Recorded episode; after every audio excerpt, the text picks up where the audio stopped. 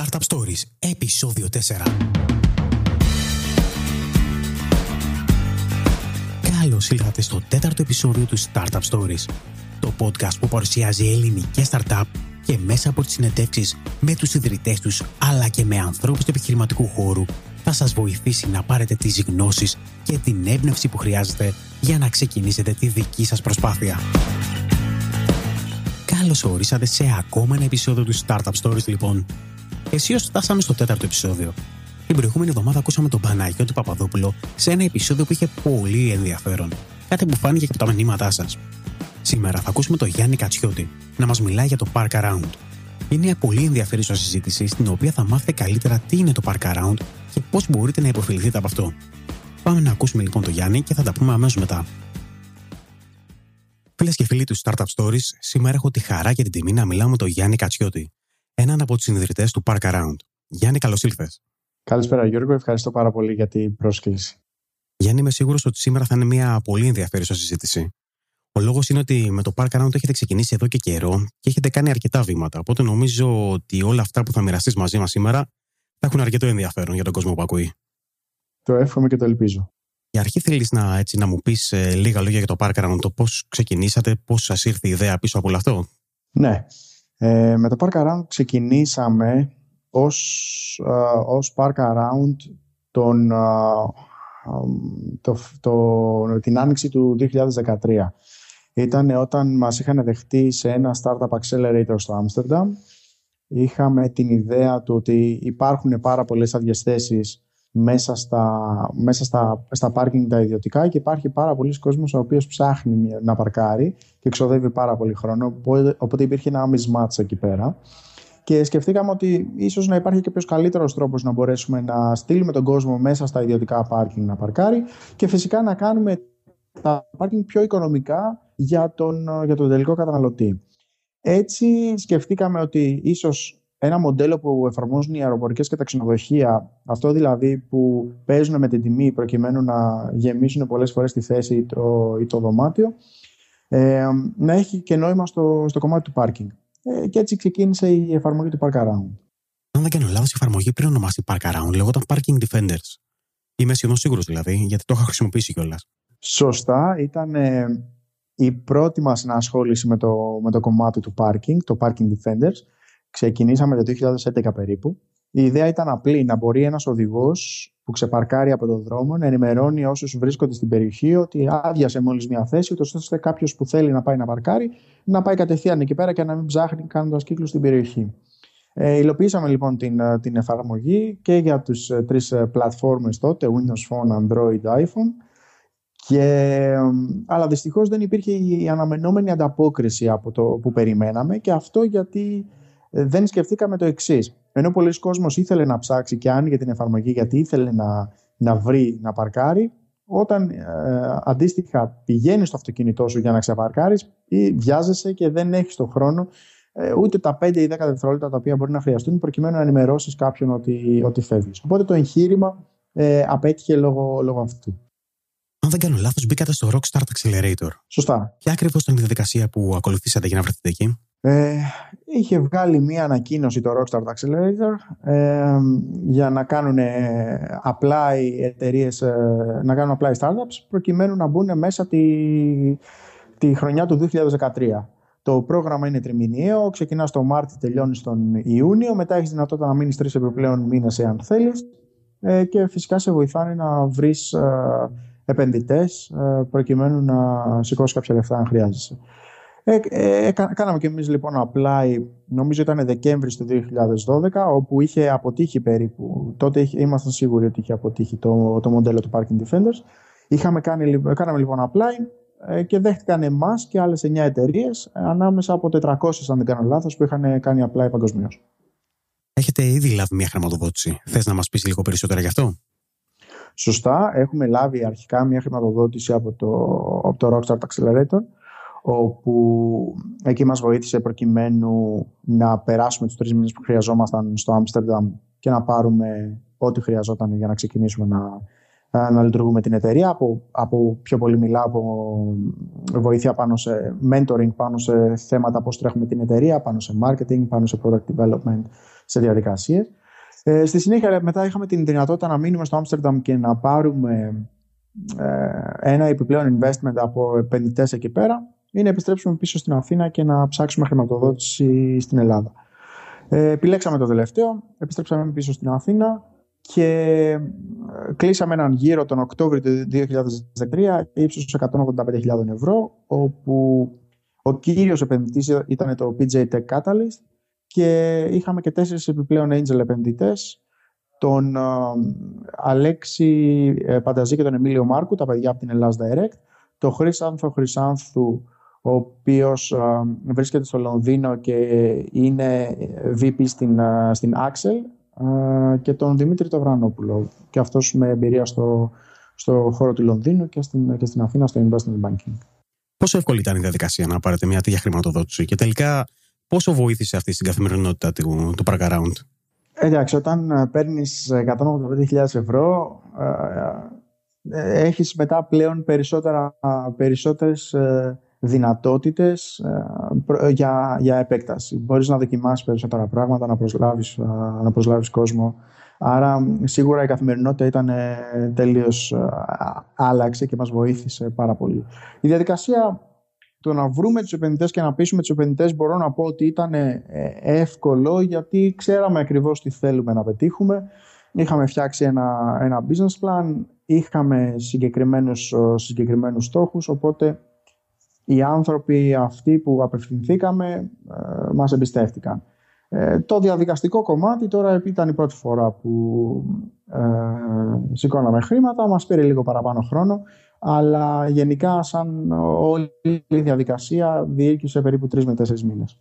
Τη στιγμή που πήρα τη χρηματοδότηση έτρεχε η εταιρεία, δούλευε κανονικά; Έτρεχε η εταιρεία. Στην, ε, στην Αθήνα ξεκινήσαμε ε, το, το καλοκαίρι του, του 2013 ε, βέβαια, μέχρι στιγμής στην Αθήνα δεν έχει τρέξει καθόλου το κομμάτι του marketing, άρα την, ε, την εφαρμογή δεν έχουμε προωθήσει καθόλου δομημένα όπως θα θέλαμε. Το προηγούμενο έτος, δηλαδή, αυτό που κάναμε ήταν να εξερευνήσουμε λίγο την αγορά του Λονδίνου και να δούμε πώς μια τέτοια υπηρεσία θα συμπεριφερόταν σε ένα περιβάλλον διαφορετικό από αυτό της Ελλάδας.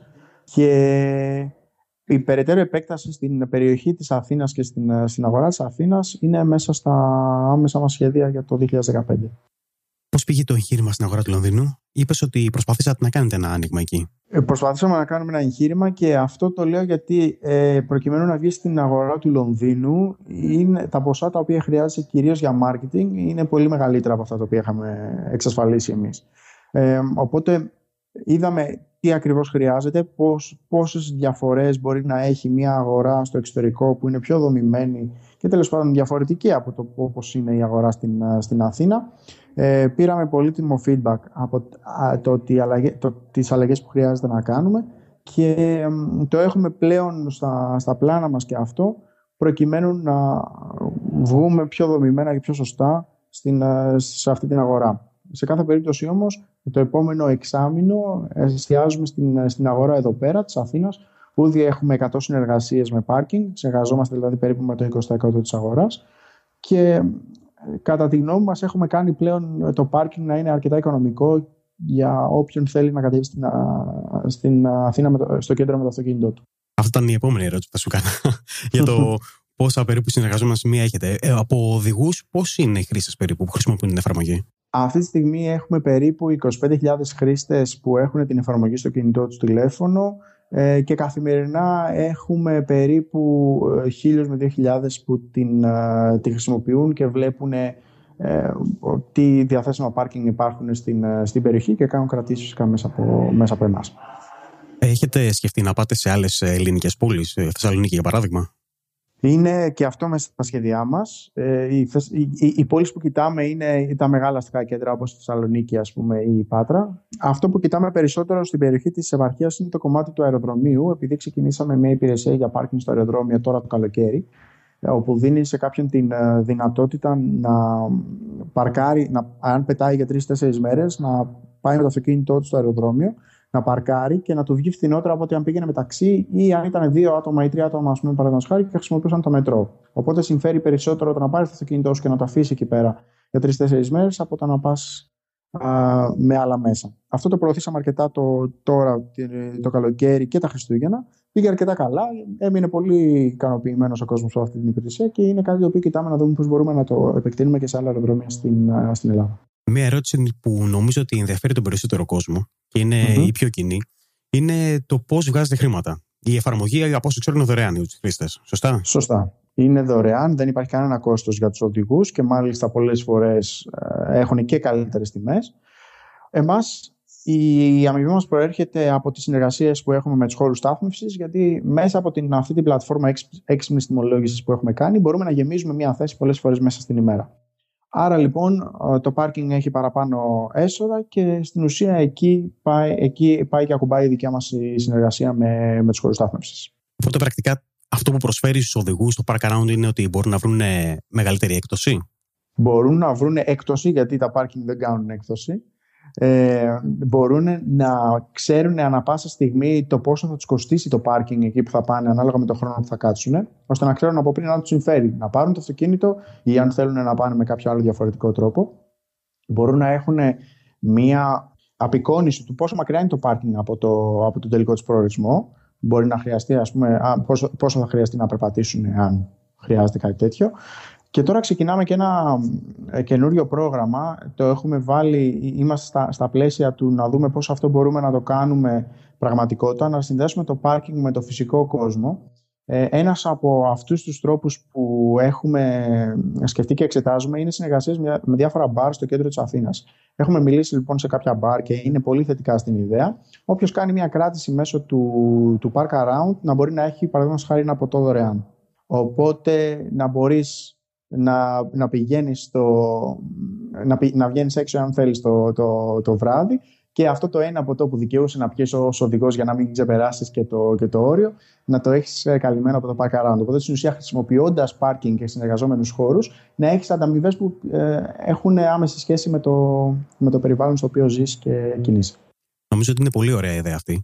Γενικά, ότι θα τη χρησιμοποιήσει, πιστεύω, ο κόσμος πολλές φορές και εγώ έχω ψάξει να βρω γύρω σε μαγαζιά που θέλω να πάω, πού είναι τα πάρκινγκ, γύρω σε θέατρα, γύρω σε τέτοια πράγματα και έχω ταλαιπωρηθεί. Mm-hmm. Θες να, μου, θες να μου περιγράψεις λίγο το πώς λειτουργεί η εφαρμογή, δηλαδή, εγώ σαν οδηγός, τι πρέπει να κάνω, πρέπει να, πριν φτάσω κάπου, πριν ξεκινήσω, πρέπει να ψάξω; Ε, εσύ ανοίγεις την εφαρμογή ή πηγαίνεις στη διεύθυνση parkaround.com γράφεις τη διεύθυνση που θέλεις να πας ή αν έχεις το κινητό σου, μπορείς απλά να πεις τη διεύθυνση που θέλεις να πας, γιατί έχουμε υλοποιήσει και μία διαδικασία φωνητικής αναγνώρισης, ώστε κάποιος αν οδηγεί να μην χρειάζεται να πληκτρολογεί, απλά να πει τη διεύθυνση και εμείς να την αναγνωρίσουμε. Φυσικά, εκτός από τη διεύθυνση, μπορείς να πεις και μέρος, οπότε μπορείς να πεις το πάρ που θέλεις να πας. Ε, στη συνέχεια, λοιπόν, εμείς σου δείχνουμε τους διαθέσιμους χώρους στάθμευσης στη γύρω περιοχή ε, με τη τιμή ανά ώρα εσύ λες λοιπόν ότι εγώ θέλω να πάω στο συγκεκριμένο χώρο στάθμευσης, κάνεις κράτηση της θέσης σου και βλέπεις ακριβείς οδηγίες πλοήγησης από το κινητό σου. Ε, Πώς μπορείς να φτάσεις ε, σε αυτό το χώρο στάθμευσης. Συνεργαζόμαστε φυσικά με, διάφορα, ε, με, ό,τι, με όποιο σύστημα πλοήγησης έχει στο, στο, στο κινητό σου, είτε αυτό είναι το Google Maps είτε είναι κάποιο άλλο, προκειμένου να μπορέσουμε να κάνουμε τη μετάβασή σου αρκετά ανώδυνη. Είπες ότι όσον αφορά το marketing δεν το έχετε δουλέψει ιδιαίτερα. Όχι. Είναι κάτι το οποίο κοιτάμε ε, πώς θα μπορέσουμε το επόμενο εξάμεινο να κάνουμε ε, πιο αισθητή την παρουσία μας. Οπότε θα δεις μέσα σε διάφορα σημεία της πόλης να ξεπετάγεται από εδώ και από εκεί το, το λογότυπο του Park Around. Είναι κάτι που να το κάνουμε. Εννοείς σε φυσικά σημεία, σε διαφημιστικές πινακίδες στο δρόμο; Σε φυσικά σημεία. Θέλουμε να βρισκόμαστε περισσότερο μέσα στην πόλη. Ε, αυτή τη στιγμή δεν βρισκόμαστε και έχουμε σχεδιάσει κάποια πράγματα για το 2015 τα οποία ελπίζουμε ότι θα αλλάξουν αυτό. Όσον αφορά σε διαφημίσεις στο ίντερνετ, κάνετε κάτι; Σε ίντερνετ, ε, δεν, αυτό που κάνουμε αυτή τη στιγμή, αλλά είναι σε πολύ μικρό επίπεδο, είναι το κομμάτι των Google Ads. Θα συνεχίσουμε να το, να το κάνουμε και αυτό, αλλά στοχεύουμε, πάρα πολύ, ε, στοχεύουμε πιο πολύ σε offline διαφήμιση. Είτε να, είτε να κάνουμε συνέργειες με τα μπαρ, όπως είπα πριν, ή με θέατρα ή με εστιατόρια, δηλαδή με, με, με μέρη τα οποία ο κόσμος επισκέπτεται. Οπότε υπάρχει κάποιο σχέδιο να ξαναβγείτε σε πόλεις εκτός Ελλάδος; Αν ναι, πότε μπορεί να είναι αυτό; Υπάρχει τέτοιο σχέδιο και ο σχεδιασμός μας λέει ότι θα είμαστε σε θέση να το κάνουμε το τέλος ε, του καλοκαιριού. Οπότε το φθινόπωρο του 2015 θα είμαστε πάλι σε θέση να μπορούμε να κοιτάξουμε ε, το εξωτερικό και να δούμε τι μπορούμε να κάνουμε προς τα έξω γιατί πάντα ε, αυτό που έχουμε στο πίσω μέρος του μυαλού μας είναι πώς αυτό το μοντέλο που έχουμε ε, εφαρμόσει εδώ μπορούμε να το επαναλάβουμε σε άλλες αγορές του εξωτερικού. Μόνο Ευρώπη ή σκοπεύουμε να πάμε και από την άλλη πλευρά του Ατλαντικού; Για παράδειγμα, Σαν Φρανσίσκο, κάνα τέτοιο. Στοχεύουμε να πάμε όπου υπάρχουν ε, αγορές οι οποίες είναι δια, διατεθειμένες και διαθέσιμες να δεχτούν το, το park around. Έχουμε δει ότι ίσως τελικά οι αγορές όπως που είναι πιο κοντά στην Αθήνα ίσως να είναι πιο έτοιμες για μια τέτοια, για μια τέτοια πλατφόρμα. Οπότε δεν ξέρω αν θα είναι η Αμερική ή αν θα είναι ε, κάποιο, αν θα είναι ναι, οι Ηνωμένες Πολιτείες ή αν θα είναι κάποιο άλλο μέρος αλλά ψάχνουμε κυρίως αγορές που είναι unstructured. Οπότε Αθήνα, στον Κωνσταντινούπολη, γενικά αγορές οι οποίες δεν έχουν τόσο μεγάλη δομή. Παρακαλώ, αυτή τη στιγμή πόσα άτομα είστε, η ομάδα; Αυτή τη στιγμή στην ομάδα είμαστε ε, πέντε άτομα, τα οποία ε, είναι όλοι, είμαστε όλοι μαζί στο, στο γραφείο και φυσικά έχουμε και κάποιους εξωτερικούς συνεργάτες. Θα ήθελα όμως να μιλήσουμε και λίγο για το ελληνικό οικοσύστημα των startups. Ε, επειδή ξέρω ότι ασχολείσαι, άλλωστε το Park Around είναι μέρος του οικοσυστήματο αυτού. Ποια είναι η γνώμη σου για τις ελληνικές startups, τουλάχιστον αυτές που δεν έχουν βγει έξω από τα ελληνικά σύνορα και δεν είναι τόσο γνωστές; Νομίζω ότι έχει ξεκινήσει να δημιουργείται κάτι πολύ ωραίο στο, στο ελληνικό οικοσύστημα. Υπάρχουν πολύ καλές ιδέες, υπάρχουν πολύ καλές ομάδες, υπάρχουν παιδιά που έχουν όρεξη να δουλέψουν. Επειδή και εμείς εδώ πέρα δουλεύουμε μέχρι αργά το βράδυ, πάντα μιλάμε, μιλάω με φίλους μου που έχουν ε, τρέχουν αντίστοιχα, αντίστοιχες εταιρείες και είναι και πάντα 9-10 ώρα το βράδυ όλοι είναι ακόμα στο, στο γραφείο και δουλεύουν. Οπότε αυτό εντάξει.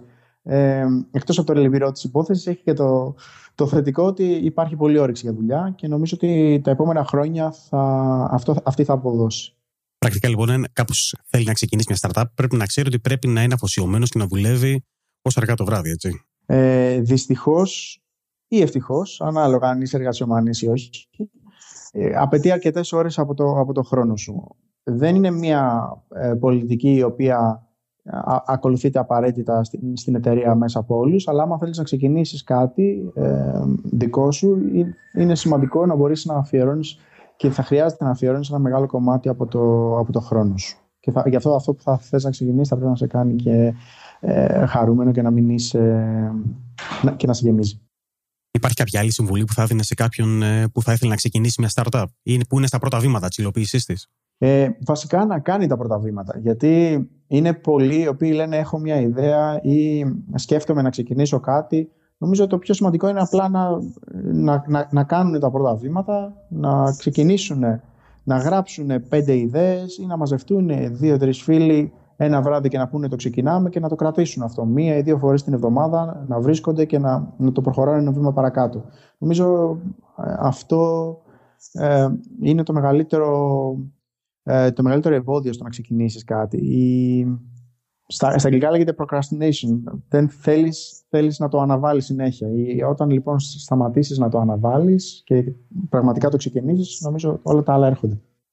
Όσον αφορά τη χρηματοδότηση γενικά, Υπάρχει κάποια συμβουλή που θα έδινε σε κάποιο startup; Πρώτα απ' όλα, πιστεύεις ότι θα πρέπει να προσπαθήσει να εξασφαλίσει γρήγορα χρηματοδότηση ή να περιμένει όσο περισσότερο γίνεται; Το ιδανικό θα ήταν να μην χρειαστεί ποτέ χρηματοδότηση. Γιατί κάθε φορά που ζητάς λεφτά από κάποιον, αυτός κάποιος θέλει, θέλει αντάλλαγμα. Οπότε, εάν έχεις τη δυνατότητα να το κάνεις μόνος σου, ε, προφανώς η χρηματοδότηση είναι το τελευταίο, ε, η τελευταία λύση που θέλεις να σκεφτείς. Παρ' όλα αυτά, Υπάρχουν περιπτώσεις που χρειάζεται χρηματοδότηση γιατί το φυσικό κεφάλαιο, το, το κεφάλαιο δεν το έχεις εσύ, ή χρειάζεται χρηματοδότηση προκειμένου να αναπτυχθείς πιο γρήγορα. Οπότε ε, με κάποια λεφτά, αν δεν τα έχεις αυτά τα λεφτά, θα έφτανες εκεί σε, σε, σε, σε, τρία χρόνια, ενώ με αυτά τα λεφτά εκεί που θα φτάσεις μπορεί να το κάνεις μέσα σε έξι μήνες. Άρα είναι πολλά τα σενάρια. Σε κάθε, ε, σε κάθε περίπτωση όμως, όταν μιλάμε για χρηματοδότηση, πρέπει ο καθένας να έχει στο μυαλό του ότι πηγαίνει σε κάποιον και ζητάει λεφτά Άρα θα πρέπει να πάει με ένα πολύ σωστό και δομημένο business plan ε, και να μπορεί να απαντήσει σε κάθε ερώτηση που θα του κάνουν ε, σχετικά με, το, με την επένδυση αυτών των χρημάτων. Όταν κάποιος αισθάνεται έτοιμος ε, και έχει φτιάξει, αυτό το, έχει φτιάξει αυτό το business plan, μπορεί να ξεκινήσει να ζητάει χρηματοδότηση. Στη χειρότερη, απλά θα πάρει feedback από τους, από τους επενδυτές για πράγματα που ίσως χρειάζεται να αλλάξει. Μια τελευταία ερώτηση. Αν ξεκινούσες σήμερα από την αρχή αυτή την προσπάθεια, Υπάρχει κάτι που θα έκανες διαφορετικά; Θα έδινα πάρα πολύ μεγάλη σημασία στο πώς πώς θα έβρισκα τους πρώτους πελάτες. Ε, αυτό ήταν το λάθος που κάναμε με το, με το Parking Defenders. Δεν ασχοληθήκαμε με το πώς αυτή η εταιρεία μπορεί να βγάλει λεφτά. Οπότε νομίζω ότι το πρώτο πράγμα το οποίο ε, πρέπει να κάνει κάποιος όταν ξεκινάει κάτι είναι πώς μπορεί να, πώς μπορεί να βρει ανθρώπους που θα το πληρώσουν, θα το πληρώσουν αυτό το οποίο κάνει. Αν και πάρω τελευταία ερώτηση, θέλω να κάνω άλλη ακόμα μία. Ε, πιστεύεις ότι κάποιος που μπορεί να ξεκινήσει μια startup μόνος του πρέπει να πιστεύεις ότι είναι καλύτερο να υπάρχει μια ομάδα δύο-τριών ατόμων; Σίγουρα είναι καλύτερο. Δύο ή τρία άτομα, ε, όταν ξεκινάνε κάτι, υπάρχουν περισσότερες φωνές. Μπορεί τη, τη φωνή της λογικής να την έχει ο ένας τη μία φορά, ο άλλος την, την άλλη. Οπότε ε, κάποιος ο οποίος ε, είναι ε, μόνος του ε, δεν θα έχει σίγουρα τη, τη βοήθεια την οποία χρειάζεται από ότι αν ήταν μια ομάδα. Γιάννης, σε ευχαριστώ πραγματικά πάρα πολύ για τον χρόνο που αφιέρωσες να μας μιλήσεις για το Park Around, αλλά και φυσικά για την τιμή που μου έκανες εμένα προσωπικά με το να είσαι εδώ πέρα στα πρώτα επεισόδια του Startup Stories. Τίποτα. Εγώ ευχαριστώ πάρα πολύ για την, για την πρόσκληση και ελπίζω αυτά να φάνηκαν χρήσιμα έστω και στο ελάχιστο σε κάποιους. Ευχαριστώ πάρα πολύ για την πρόσκληση. Να είσαι καλά. Σε ευχαριστώ πολύ. Αυτός ήταν λοιπόν ο Γιάννης Κατιώτης και το Park Around. Ελπίζω πραγματικά να σας άρεσε το επεισόδιο. Στα show notes του επεισοδίου στη διεύθυνση Startup Stories κάθετος 4 θα βρείτε όλα τα links τόσο για το Park Around όσο και για το Γιάννη Κατσιώτη. Αν σας άρεσε το podcast αυτό, τότε θα το εκτιμούσα ιδιαίτερα αν γράφατε μια κριτική στο iTunes. Θα σας πάρει μόνο μερικά δευτερόλεπτα, αλλά είναι πολύ σημαντικό για το podcast, καθώς με αυτόν τον τρόπο θα βοηθήσετε στο να μάθουν περισσότεροι την ύπαρξή του. Μπορείτε να βρείτε τη σελίδα του podcast στο iTunes στη διεύθυνση startupstories.gr κάθετος iTunes. Τέλος, σας περιμένω στην επίσημη ομάδα του Startup Stories στο Facebook να μιλήσουμε τόσο για το επεισόδιο αυτό, όσο και γενικά για τον χώρο των ελληνικών startups. Θέλω να σα ευχαριστήσω πραγματικά για τη βοήθειά σας, αλλά και για τα μηνύματα που μου έχετε στείλει. Σήμερα είναι 27 Φεβρουαρίου 2014 και στο Μουσείο Μπινάκη εδώ στην Αθήνα γίνεται η καθιερωμένη συνάντηση του Open Coffee. Αν βρεθείτε εκεί κάτι που συνιστώ ανεπιφύλακτα, μην διστάσετε να έρθετε να μου μιλήσετε και να γνωριστούμε από κοντά. Θα χαρώ να μιλήσουμε και να μάθω τις προτάσεις αλλά και τις παρατηρήσεις σας. Την επόμενη εβδομάδα, καλεσμένος εδώ στο Startup Stories θα είναι ο Νίκος Μωραϊτάκη από το Workable. Θα κάνουμε μια συζήτηση για το Workable, αλλά θα πούμε και πάρα πολλές πολύτιμες πληροφορίες γύρω από τις startups. Μέχρι την επόμενη εβδομάδα λοιπόν, σας εύχομαι να είστε και να περνάτε καλά.